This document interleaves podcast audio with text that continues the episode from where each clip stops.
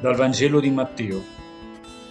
In quel tempo Gesù disse ai suoi discepoli, Come furono i giorni di Noè, così sarà la venuta del figlio dell'uomo.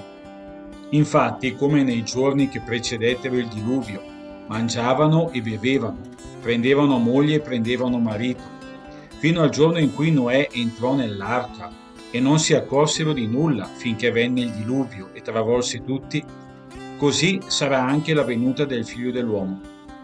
Allora due uomini saranno nel campo, uno verrà portato via e l'altro lasciato. Due donne macineranno la mola, una verrà portata via e l'altra lasciata. Vegliate dunque perché non sapete in quale giorno il Signore vostro verrà. Cercate di capire questo. Se il padrone di casa sapesse a quale ora della notte viene il ladro, veglierebbe e non si lascerebbe scassinare la casa. Perciò anche voi tenetevi pronti perché nell'ora che non immaginate viene il figlio dell'uomo.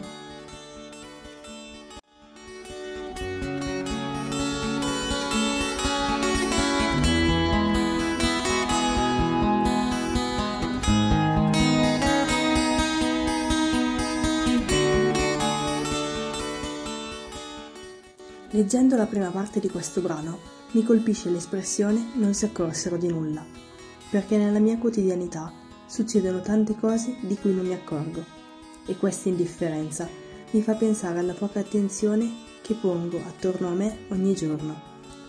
Sicuramente Gesù si è fatto presente nella mia vita tantissime volte e io non me ne sono accorta.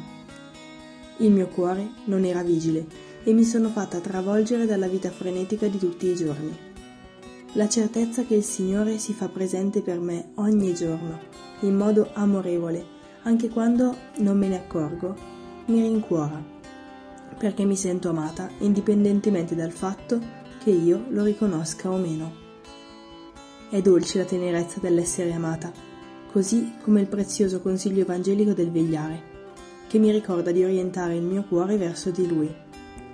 Sento l'esigenza di prestare più attenzione a queste visite e pur conoscendo bene la durezza del mio cuore, desidero stare alla sua presenza, anche se il desiderio spesso non basta, perché è necessario lasciarsi amare profondamente, decidere di accoglierlo e lasciarsi sorprendere per poi agire seguendo il suo esempio. Riesco a riconoscere la mia indifferenza. Oggi ripeto davanti al crocifisso la frase Io non ti sono indifferente e tu non lo sei per me.